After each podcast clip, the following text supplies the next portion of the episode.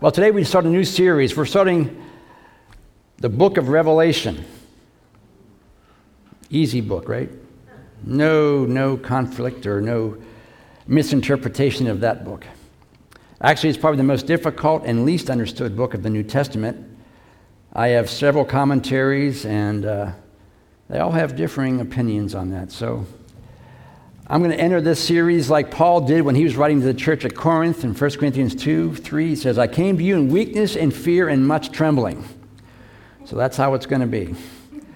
My message and preaching were not with wise and persuasive words, but with a demonstration of the Spirit's power, so that your faith may not rest on my wisdom, but on God's power. So I'm going to try my best with much prayer, help from the Lord to give us an understanding of what the book is about. Now, before we start, we want to do our due diligence on the book of Revelation. We answer the questions who, what, when, where, why. Who? Well, Revelation was written by the Apostle John. That's the same John who wrote the Gospel of John and the epistles, 1st, 2nd, and 3rd John. When was it written? It was written about AD 95, about 60, 62 years after uh, the death and resurrection of Christ.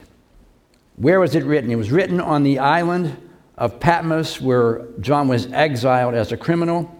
And for all practical purposes, this was a desolate rock of an island. Uh, some call it a penal colony. And right now, the island of Patmos is considered currently the country of Turkey, which is where he wrote it. Um, why did he write it? Well, the Roman Empire at this time was reaching its peak of greatness and prosperity. And the ruler at that time was a guy named, if I can get it right, Domitian he had begun to initiate emperor worship. In other words, you bow down and address him as Lord and God. As you can imagine, most Christians refused to do that, and so since they refused that, intense persecution started. And those who were reading this at this time would be encouraged because they were facing a hard situation. And, and John was writing to them to tell them, and ultimately, we win. His, uh, his exile was probably for the same reason everybody else's was being persecuted because he was preaching the gospel. What's the book about? Well, that's the 60 foot dollar question. The overall purpose of the book was not to get deep in the woods with each individual prophecy or symbol, although we'll get to those. The book had three general purposes.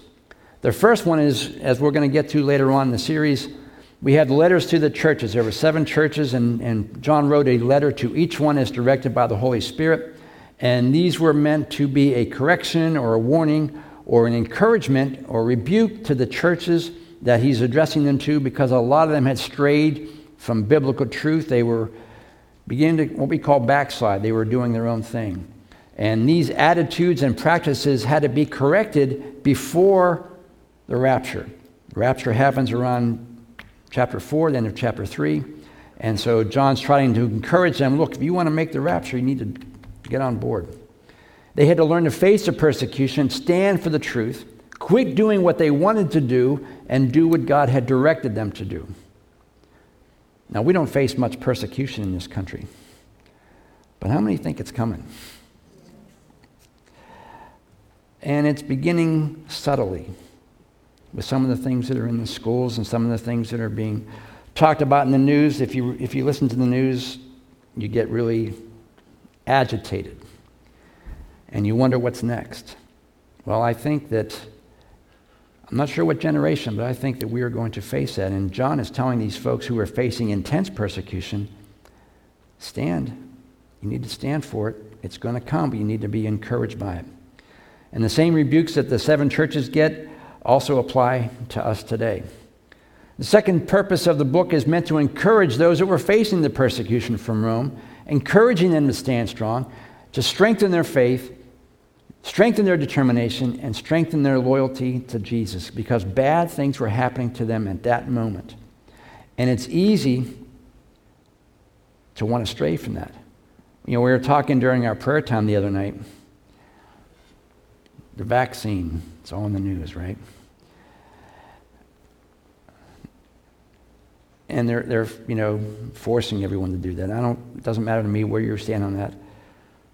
But the way they're forcing that is the way that they're going to force the mark. And instead of doctors coming to your door, it might be military coming to your door. And if you're here and you're, you don't make the rapture and you're here, I'm going to encourage you not to take the mark. Because once you take the mark, it's over. However, not taking the mark will cause you to face intense persecution. Your family, your children will face that. It's going to be a difficult choice to make. And I think they're prepping everybody with this thing that's going on right now for that time. So the intense persecution is going to come. And he was encouraging them to stand strong in it because once the persecution's over, paradise is coming, but you got to endure the persecution. Romans 8:18 8, says Paul says, "I consider that our present sufferings are not worth comparing with the glory that will re- be revealed in us." So whatever comes our way, we need to be prepared. We need to stand strong in our faith regardless of what we might face. The third thing Third general purpose, it's designed to give Christians in every generation the reality of the spiritual forces of evil that exist today and their desire to destroy us. We see in full view in Revelation the spiritual battle that's going on. You have the account of the beast, the Antichrist, a false prophet, which we have called the unholy trinity. I didn't coin it that, someone else had coined that. The spiritual warfare that's a real thing, it's orchestrated by the devil, and it's happening today. Revelation just exposes it, but it's, it's ongoing today. John 10:10, 10, 10, the thief comes only to steal, kill, and destroy. 1 Peter 5 8, be self controlled and alert. Your enemy, the devil, prowls around like a roaring lion, looking for someone to devour. Ephesians 6:12 For our struggle is not against flesh and blood, but against the rulers, against the authorities, against the powers of this dark world, and against the spiritual forces of evil in the heavenly realms. The battle that's happening now around us that we don't see is basically in full view in the book of Revelation. But the encouragement for the believers then and for the believers now is that through it all, in the end, we win. Jesus is the winner of the battle. I've read several commentaries that said the whole point of the book is to see that Jesus is victorious. All of it because we see in the end that Jesus is the winner. Now, it's easy to get bogged down in all the symbolism, but the main point evil will be defeated at some point, and believers will be the winners. Now, it's tough right now when you see all that, right? You see the evil going on around us, and you wonder, when is God going to step in? How many have ever wondered that? When is, when is God going to stop this? But you know what? Revelation is when God stops it. Warren Wiersbe says, through the eyes of unbelief, Jesus and Christians are defeated. In other words, the world thinks we already lose. But through the eyes of faith, Jesus and Christians are the true winners. It may look like we're losing at this particular moment, but we see the end of the game. How many of you like to tape sports games? Steeler games or only Steeler games. you hope to watch them without knowing the score at the end, right? You want to watch them and be excited or not. And every once in a while, someone will tell you the score. And you say your team wins. So you know the score going in. And all throughout the game, no matter what happens, no matter how your team goes down and gets beat up, and you know they're going to win because you know the score. So it enables you to endure all the mistakes they make throughout the game. Well, that's how it's going to be for Christians. We know who wins at the end. So it's easy to endure what's happening today because we know how it's going to turn out. It gets difficult to wait at times, and we see evil seemingly winning. But Peter Marshall has a quote that I found. It says, It's better to fail at a cause that will ultimately succeed than to see, succeed at a cause that will ultimately fail. The enemy right now is succeeding at a cause that's ultimately going to fail. The Bible says he has power right now.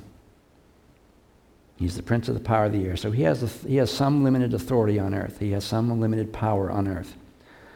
And he is succeeding at times when we see the news. We know he's winning at points. But we know that he's ultimately going to fail. But Christians, we may fail at some point. We may see evil winning, but we know that we're ultimately going to win in the end. Revelation is a book of victory, and believers are the overcomers. So let's start. Revelation chapter 1, verse 1. The revelation of Jesus Christ, which God gave, to, gave him to show his servants what must soon take place. Now, the word revelation is from the word apocalypsis, which means an unveiling or revealing, pulling away the curtain.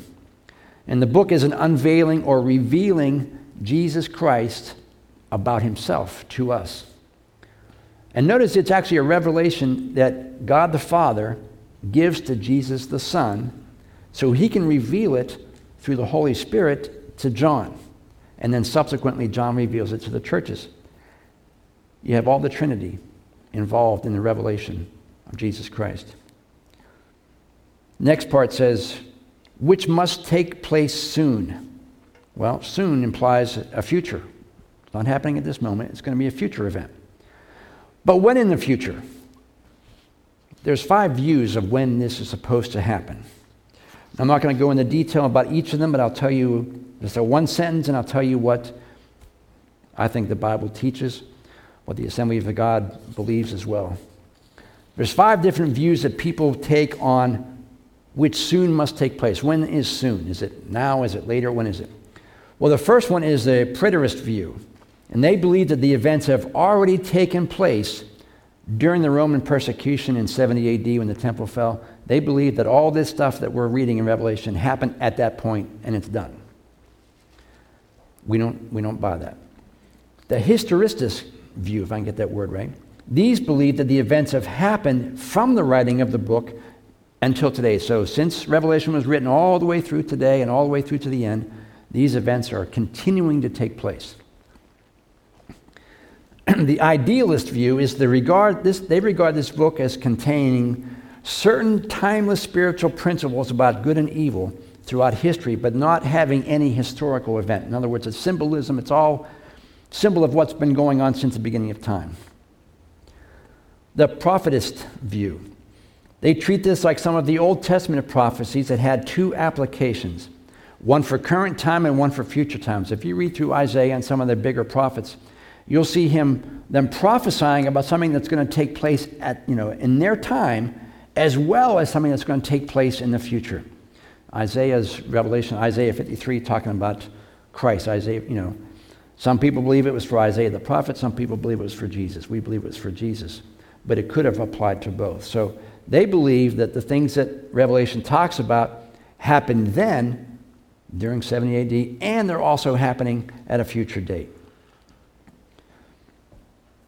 The futurist view, this is what I believe the Bible teaches, and this is what the Assemblies of God believes, and which, by the way, just because I'm telling you this and just because you think the uh, Assembly of God believes it, doesn't mean you're not to study it for yourself. You should know this for yourself. They believe that all the events from chapter 4 and on are events that are going to happen in the future and will happen over a definite seven year period of time. And this is going to happen after the rapture, after the church is gone. At the end of chapter 3, when he addresses all the churches, he gives them their correction and rebukes. At the end of chapter 3, we believe that's when the rapture takes place because at that point, the church is not mentioned anymore in Revelation. They're, we're gone. So if you're a Christian, you're going to make the rapture. You're not going to go through this. We believe in the pre tribulation rapture. So in this verse, soon means at any time in the future. It could mean today. It could mean tomorrow. Revelation 3:11 in addressing one of the churches Jesus says I am coming soon. Revelation 22:12 Behold I am coming soon. Luke 12:40 You must also be ready because the Son of Man will come at an hour when you do not expect him. It's meant as a warning for us that we need to be ready for these events are going to happen at a particular moment in time that we don't know and we believe is imminent. There's many scholars that believe that everything has taken place prophetically that has to take place except the rapture. That is the next thing to happen in God's timeline. That could be today, that could be tomorrow, that could be before I'm done talking. Many of you have been with us on Wednesday night when we listened to evangelist Tiff Shuttlesworth. And he says that prophecy isn't meant to scare us, but to prepare us. In other words, are you prepared for this time? If, as a believer, are you prepared? And as a believer, if you're prepared, then the book shouldn't scare you. However, if you're not a believer and you're not ready, I think the book should scare you into getting prepared. Verse 1 continues. He says, He made it known by sending his angel to his servant John. God the Father gave Jesus the, Son the revelation, and Jesus sent an angel with that message to John. And again, this shows us the significance of angels in the worship of God. In the revelation of God's word and the execution of God's judgments, angels have a prominent role. Angels are mentioned 67 times in the book of Revelation.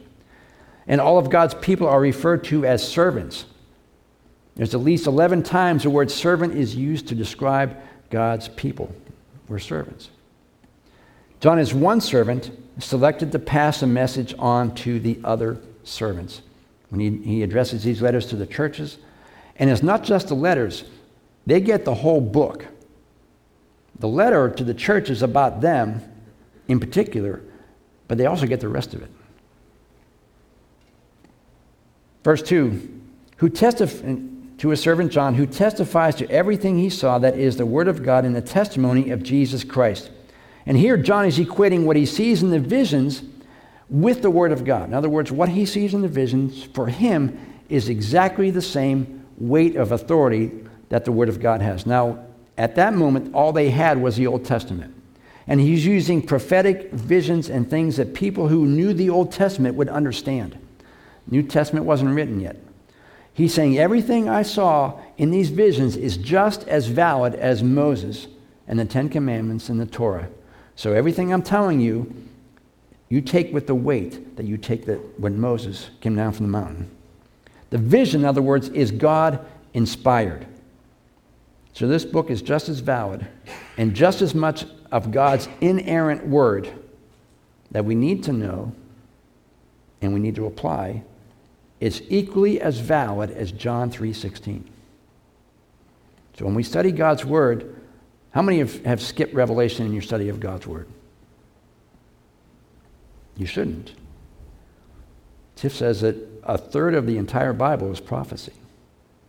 So when we study God's word, we should also study Revelation. Because verse 3 tells us, Blessed is the one who reads the words of this prophecy, and blessed are those who hear it and take to heart what is written in it, because the time is near. So if you study this, you apply it, and you do it, the Bible says you will be blessed. This book, the entire book, Revelation 1 through 22, was sent to the seven churches that we're going to hear about in the near future. But the verse tells us that everyone who reads this book, but not only reads the book, does what it says, will be blessed. And when he's talking about does what it says, that's the letters to the churches that we're going to get into. Because after that, we're gone. But for those who are not Christians but yet study this book, they need to know what's coming so that when that time does come, they have the ability to say no to what's there and the persecution they're going to face. Because ultimately, heaven is worth suffering now for. And if we're going to get into it, it's going to be the worst, the worst three and a half years that this world has ever experienced. In fact, the Bible says that people will, will want to die, but they can't. The verse says, Blessed are those who hear it and take to heart what is written in. In other words, it means you got to do what it says. Not just a book about prophecy and future events, it's a practical book with moral instructions. We don't study it just to satisfy our curiosity. And we want to learn the future, we want to do all these things. The Bible says we need to learn from it and do what it says. The study of this book should have practical effect on your daily lives and your daily priorities in life. In other words, since you see what's coming down the pike, you need to make sure that your lives line up to what God says about you're going to make it or not. We've been, and I've been watching some videos on how many have heard the term eternal security? And there's eternal security is, when, is, is a teaching that believes that once you give your life to Christ, you're in no matter what. You can live how you want, but you're going you're gonna make the rapture. You're going to make it heaven. We don't believe that. We believe the Bible teaches that once you get saved, you now have to continue on. It's called perseverance of the saints. You just can't say a prayer one time and then live like you want and expect to make heaven. It means once you say that prayer, it's the beginning. When a baby's born, it's just the beginning. If you leave that baby by himself and let him do whatever he wants, what happens? If you don't help him and feed him, they die. And if they get to be old enough that they can feed themselves and you still don't watch them and prepare them and get them ready for adulthood, they'll go crazy. Right? You got to kind of mold them, you know, use their powers for good. We have to continue to grow, continue to learn, and continue to make sure that we are in and doing what God wants us to do. And this, this book should get your attention and make you ready for that day. Every once in a while, I remember when I first got saved, we were in a, in a store somewhere. It was just Anna and I. And I turned my back and I turned around and she's gone. I'm thinking, rapture. And I didn't make it. And every once in a while, I walk in the house, and usually Anna's sitting on the couch when I get home, or, and she has her books and stuff out. And I walk in, and the books will be there, and she'll be gone. I'm thinking, oh, rapture, I didn't make it. But that's kind of how you got to think. You got to be sure that you're going to make it. If God says we'll be blessed by reading and studying and understanding, then we need to do just that. Remember the scenario when it was happening when the book was written. Christians were facing intense persecution and they needed to be encouraged. They needed to know that in the end they're going to win. Even though they're going through hard times, they're going to win. And this book is designed to give them and to give us strength and hope. It also made them examine their lives to be sure they were living right. The Bible tells us examine yourself to see whether you're in the faith.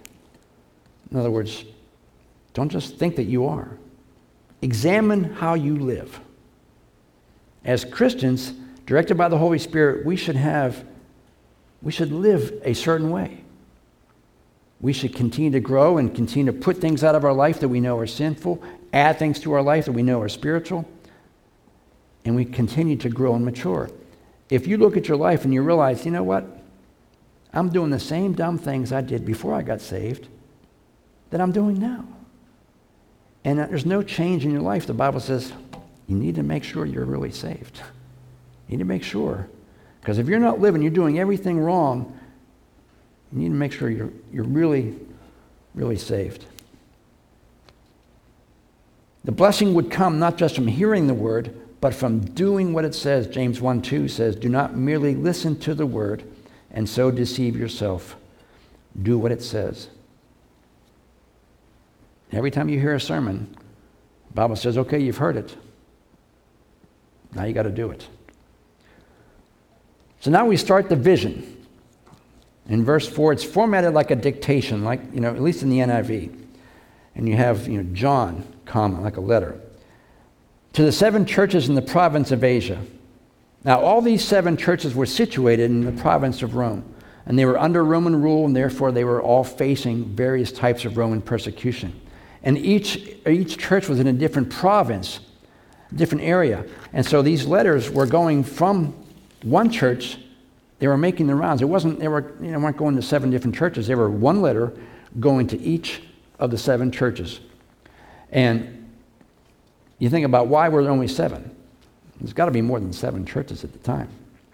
Well, it's presumed that these letters would make their rounds not only to the seven churches, but every church would get a copy of these letters.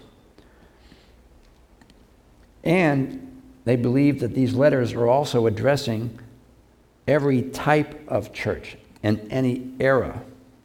So the church in Ephesus, back then, there's churches today like the church in Ephesus. There are churches today like the church in Smyrna. There's churches today like the church in Pergamum, Thyatira, Sardis, Philadelphia, Laodicea. All those types that were back then also exist today. And we have to examine to see where we are. Are we the church of uh, Ephesus? Are we the church in Laodicea? Where are we? So this letter is relevant to any era, any time frame. Every church, including us, we have to examine ourselves to see what, which of these seven churches we would fall under the category of. And after we figure that out, then we need to lead, read that letter and do what that letter says so that we can be overcomers. If we determine that we are the church in Ephesus, for example, then what does Jesus say to them? What, what are they supposed to do? Well, guess what? That's what we're supposed to do. I don't, you know, we're not the church in Laodicea. But there are churches like that. They've totally walked away from God. The Bible says you need to go back around. And we'll see the number seven is also the number of completion and is used several times in Revelation. The order of the churches seemed to be derived from simply how they were situated on a travel map. I asked Brad to put up a map for us. If you see, it starts at Ephesus and it works its way around. That was the, the main travel route so the way the letters are addressed is how the letters would kind of just make its way from one church to the next. So it was, wasn't anything in particular other than the travel route. He wrote the Ephesus church first because they were the first church to come, they would come along the main route. Now in Revelation 1, verse 4 it says, Grace and peace to you from him who is, who was, and who is to come, and from the seven spirits before his throne and from Jesus Christ, who is the faithful witness, firstborn from the dead, and the ruler of the kings of the earth. Now, the first part, the grace and peace to you, that's simply a standard greeting that you read in a lot of Paul's writings. Ephesians 1 2 says, Grace and peace to you from God our Father. Colossians 1 2, grace and peace to you from God our Father. And then going back to Revelation, grace and peace to you from him who is, who was, and who is to come. That's God the Father. And from the seven spirits before the throne, that means completeness and perfection of the Holy Spirit's work in the church and in the world.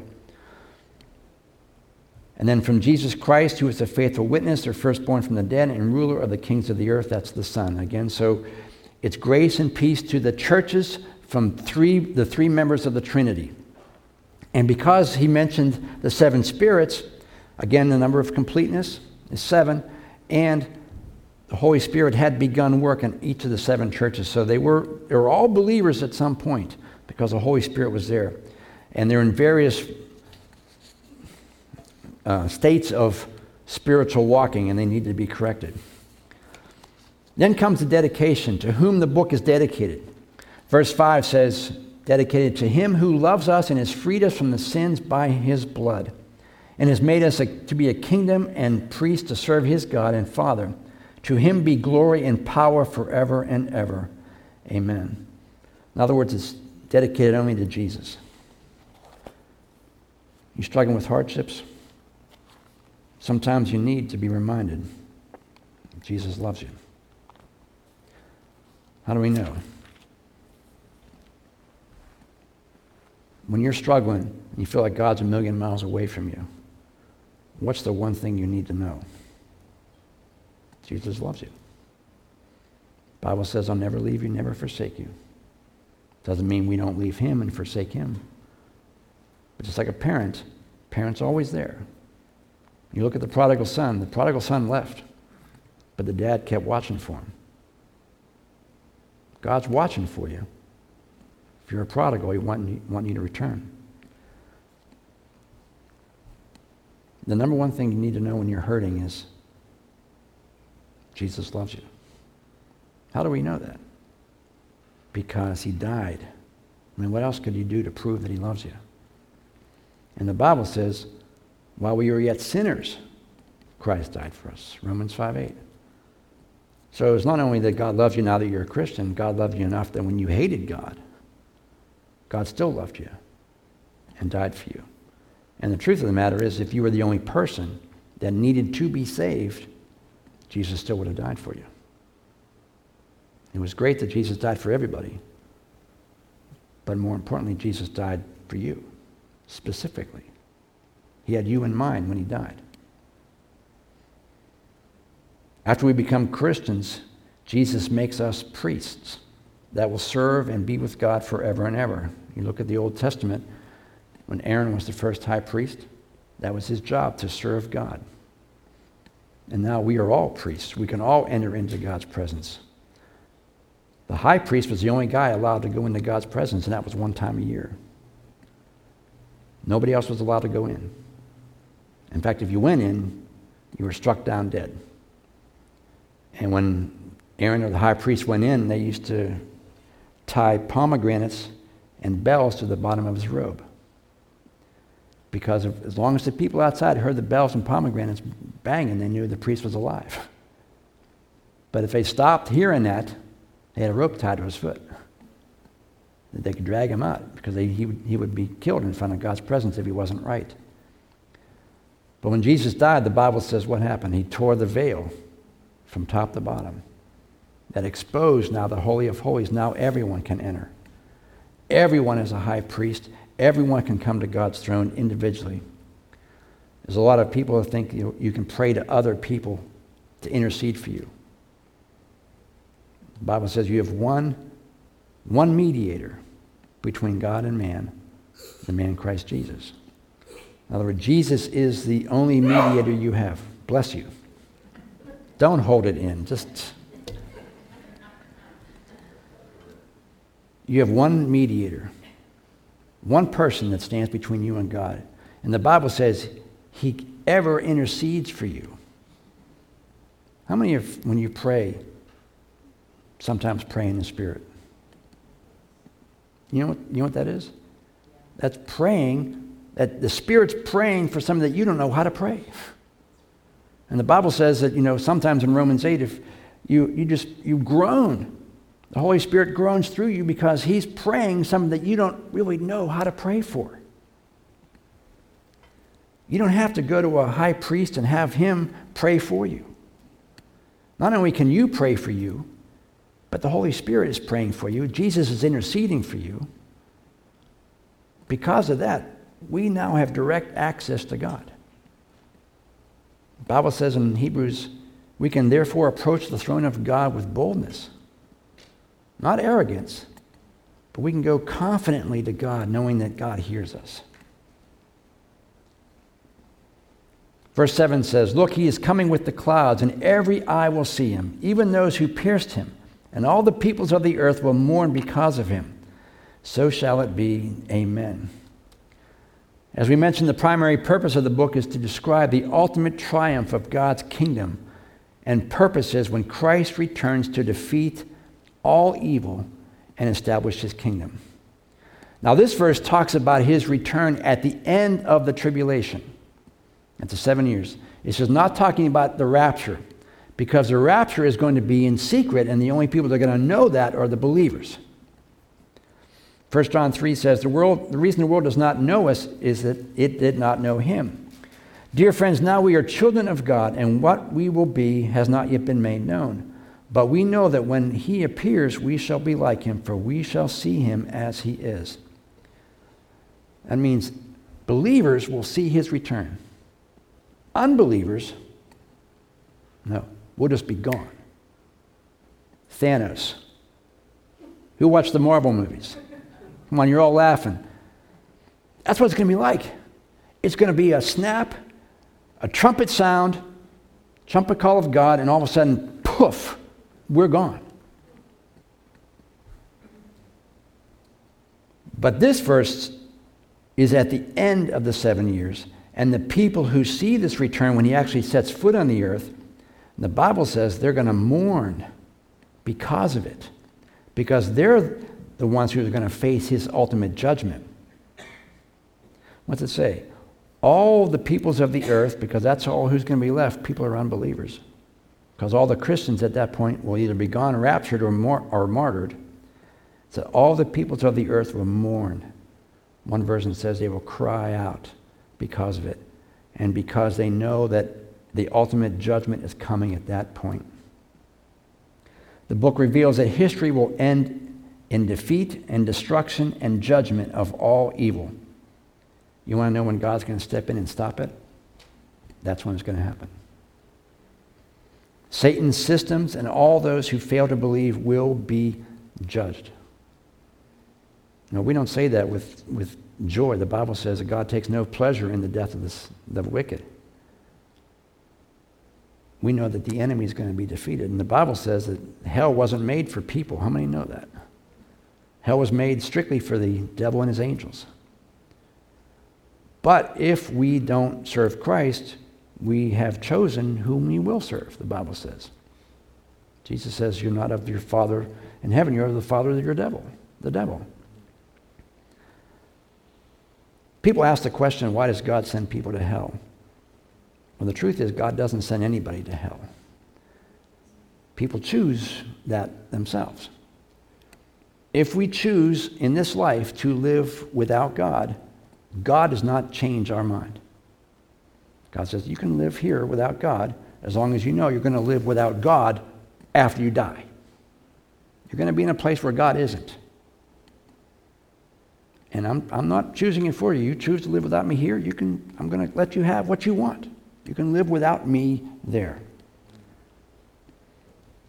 And right now, because God is here, the Bible says it rains on the just and the unjust.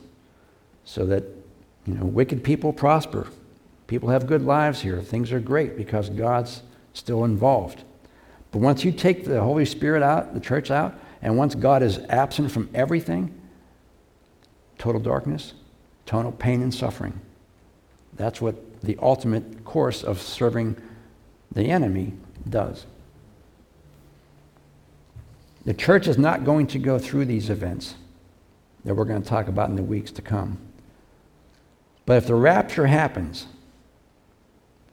and you don't believe, or you're backslidden, you're going to go through them.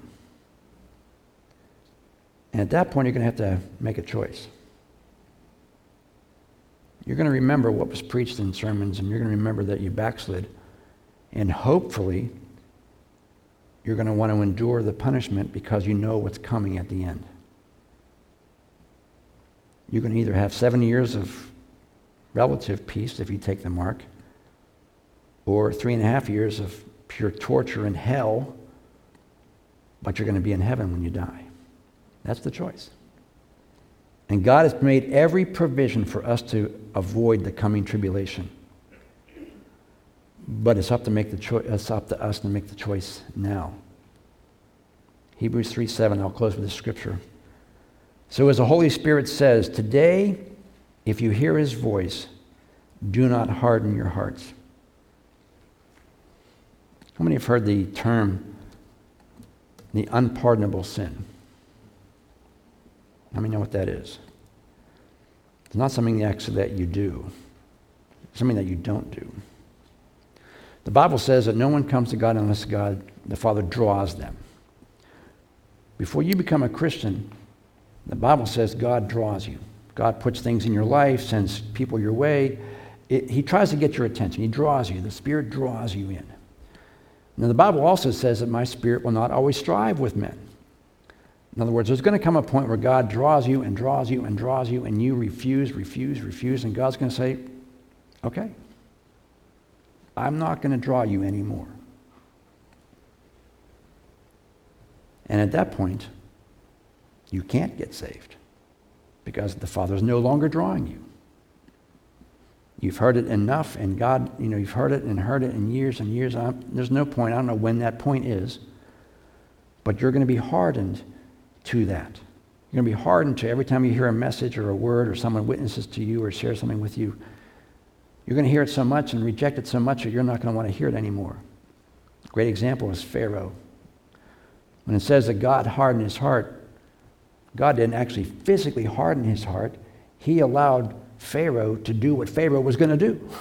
And Pharaoh hardened his own heart because God let him do it. We're going to come to the point if you, if you hear it and you hear it and you hear it and you reject it and reject it and reject it, you're going to be hardened to that. The Father's no longer going to draw you. That is the unpardonable sin. Not that God can't forgive sin, it's that you're not letting God forgive you of sin. And so, therefore, God stopped drawing you, and now you are unable to come to know Him. So, when this verse says, Today, if you hear His voice, do not harden your hearts. Our hearts have to always be open to what God is calling us to do. And the minute our hearts get hard is the minute we stop listening to the voice of God. And at that point, unless God does something miraculous in your life, you're out. Because you've chosen to reject what God has freely offered you. Every time I read this book, not only do I get confused when I read it, but I also get really sad and worried about the pain that's going to come upon the people that are on this earth at that point. There's a lot of people we know, you know, good people, just don't know Christ. And we know what's coming. It should really, it should really burden us for people. The person you work with, the person you live with, the person you know, extended family, probably good people. And they will go through unmentionable horror for at least seven years, if not eternity. And we need to be about God's business while we're here. Because once the church is gone, that's the major influence of the Holy Spirit in the world. People will be left to themselves. Chances are pretty good they, they won't ever get saved. So we need to do what God wants us to do. The Bible says, while it's still day. Would you stand as we close this morning?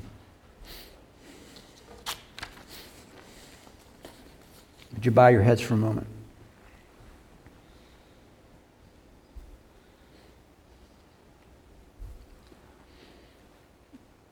We all, we all love to hear encouraging sermons, uplifting sermons, sermons that from God's word that really bless us as we walk out.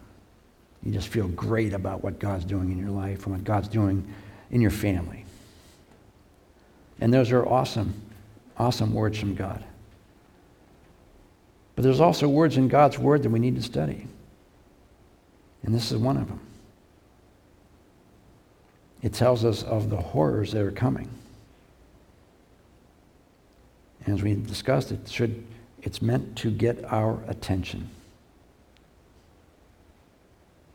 to prepare us for what is to come, and to prepare us to be able to do all that we can do to make as many people that we know come to know Christ.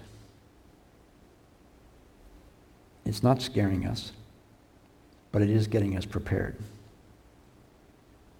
So, Father, I pray right now if there's anyone here who does not know you, who's never made a commitment to Christ, never asked Christ to forgive them of their sin. You think you're a good person, you're just going to make it because you're just a nice guy, a nice girl. But you've never really repented of sin. Ask Christ to forgive you of that sin. And the Bible says you're not going to make the rapture. But if you're here and you're hearing this word, the last verse we read says, Don't harden your heart. Today is the day of salvation. Nobody here is guaranteed to tomorrow.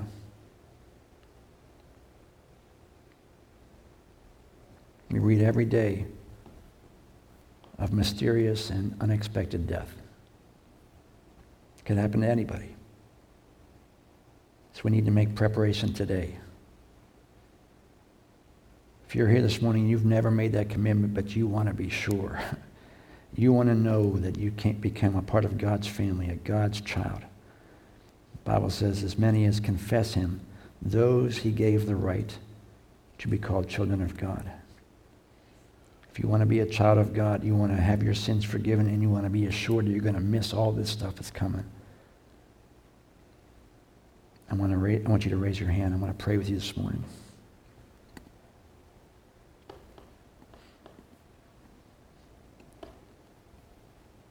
I'm going to assume that all of us are committed followers of Christ.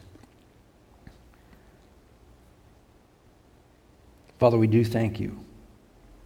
We thank you for working in our lives to save us, to doing whatever you needed to do to get our attention so that we would come to the cross and ask for forgiveness. And then allow us to live our life to honor you.